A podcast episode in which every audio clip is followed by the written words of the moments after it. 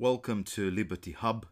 I'm George Mihail Neamțu, host and producer of this podcast, broadcasting from Bucharest, Eastern Europe.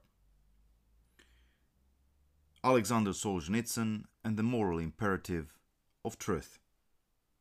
From Nazi Germany and the Soviet Union to China, Cuba, Vietnam, or Romania, that is my country, the peoples of the 20th century has suffered greatly at the hands of godless tyrants and ruthless dictators. Beatings, humiliations, and tortures have been the legacy of modern totalitarian political systems. Honest journalists and diligent historians wanted to document this very story of human struggle against evil. As such, they looked for reliable and verified sources. When it came to Russian communism, this evi- evidence was hard to be found. The problem was solved when Alexander Solzhenitsyn published in the early 1970s the three volume series called The Gulag Archipelago. The author of this book, a literary experiment, as he put it, was a writer who, in his early years, was a Soviet army officer. In those days, he did believe that Marxism could prove uh, to be a viable economic solution for the millions of peasants living in misery. And there was a lot of misery in Russia. Trained as a scientist, the young Solzhenitsyn was perhaps ready to accept the need for social experiments. Europe believed in social experiments too. Little did he know, before his own indictment in 1945, about the sadistic cruelty and unbridled barbarism which defined the lives of political prisoners under Stalin's, Stalin's regime. Sentenced to an eight year term for merely cracking up some jokes about Uncle Joe, the supreme leader, Solzhenitsyn became a miner and bricklayer in a camp from Kazakhstan, but also a keen observer of human psychology. In this respect for both Alexander Solzhenitsyn and Fyodor Mikhailovich Dostoevsky, incarceration proved to be a most revealing experience, which was to be told later in their gripping novels, personal diaries, or philosophical essays. Blessed art thou, prison, said the former Zek. Solzhenitsyn was exhibiting neither the dispassionate objectivism of traditional historians nor the cold eye of an analytic philosopher. When looking at the long lasting traumas of individual people, this Nobel Prize winner captured the imagination of the readers that lived in the West by focusing on the life of the souls entering or exiting the communist inferno. Some commentators have compared Solzhenitsyn to Dante, Dante Alighieri, the famous Italian poet. And rightly so. Now, instead of analyzing Marxist ideology from an economic or social perspective, the Russian writer spent a lot of time looking at the moral distortions and spiritual ugliness brought about by Lenin's gang. For Solzhenitsyn, the Gulag confronted his Western readers, the French and the Americans in particular, with the notion of radical evil which many Enlightenment thinkers, including the Founding Fathers or philosophers such as Spinoza, Kant, or even John Stuart Mill, were unable to grasp due to, due to their inextricable rationalist take on human nature.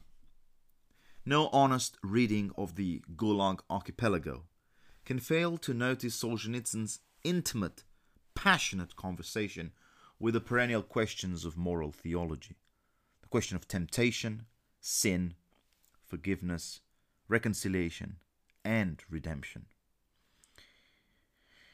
In all its three volumes, recently prefaced by Jordan Peterson and widely exegeted by the great Daniel Mahoney, we come across some very refined descriptions of the psychological terror and physical degradation perpetrated by the secret police, by the NKVD first, and then by the KGB during the, the Stalinist era. Solzhenitsyn's archipelago includes a number of poetic passages and religious meditations upon the meaning of freedom as opposed to slavery, upon the meaning of hope in lieu of despair, upon the meaning of faith as opposed to cynicism. Now, unlike many political scientists who study various modern ideologies from a value free standpoint, Solzhenitsyn asserts that evil is real and that the devil is hidden indeed in details.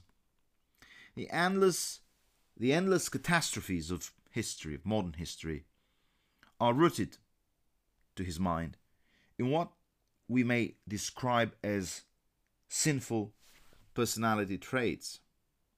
A striking example of evil, of real evil, were the practices, the moral, dubious practices of the so called rats or snitches of the Gulag, who surreptitiously reported their inmates. To whom? Well, to the higher authorities in the prison. Outside the labor camps, a snitch was a hacker, if you want, who intercepted private correspondence. The private correspondence between different dissidents, members of the, fam- of the same family, only to convey its content to the higher echelons of, of the Soviet power. In essence, the Communist Party planted these layman spies among the most ordinary citizens with a specific purpose of inducing a sense of fear in the hearts of those showing insufficient servility towards the system. A great, a great story related to this subject is, of course, the one told in the movie Das Leben der anderen, The Life of the Others. Greatly commented by William F. Buckley. Because of this widespread suspicion and paranoia, families were torn apart, with husbands and wives being separated from their children or from each other. My father, in particular, for instance, was the subject of such reporting or informing. And because of that, he was not able to travel outside Romania for the first four decades of his life. The interest of the state was always regarded as being more important than the individual pursuit of happiness and liberty. In such a world, a world of madness indeed, the basic notions of Christian morality and human decency were turned upside down. Love your neighbor as yourself, says the Bible.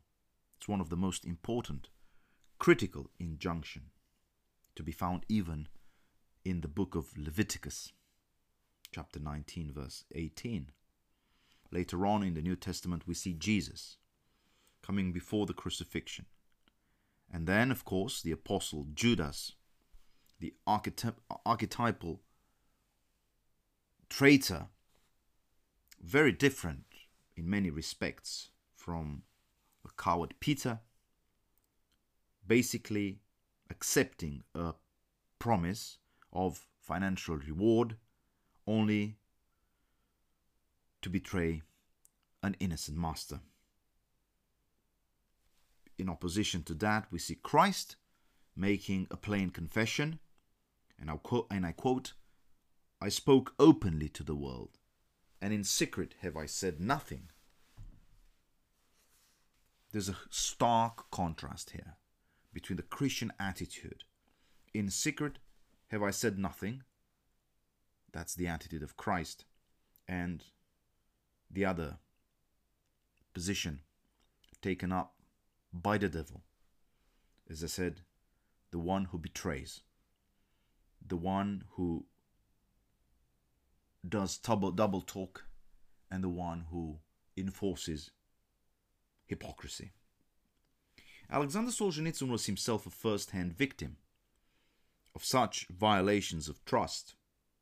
In fact, from the early 1920s up until the late 1980s, thousands of artists, priests, writers, journalists, university professors ended up being jobless, marginalized, or even imprisoned only because one snitch, one rat, decided to do a very detailed reporting at the request of the secret police. Snitches played an important role in the destruction not only of human character, but of those bonds of trust which constitute the fabric of any civil society. In the age of Twitter, YouTube, and Facebook, when conservatives get censored and deplatformed, we can better understand the perils and the consequences of social conformism. To train a young man to report his colleague to the higher echelons of a corporation might look strikingly similar to what snitches did under Stalin. This is why we should give heed to Solzhenitsyn's moral imperative in all circumstances tell the truth. The only response to the spiritual malaise brought about by any form of collectivism is repentance, honesty, truth telling, and a genuine respect for the dignity of the human person. This is Liberty Hub.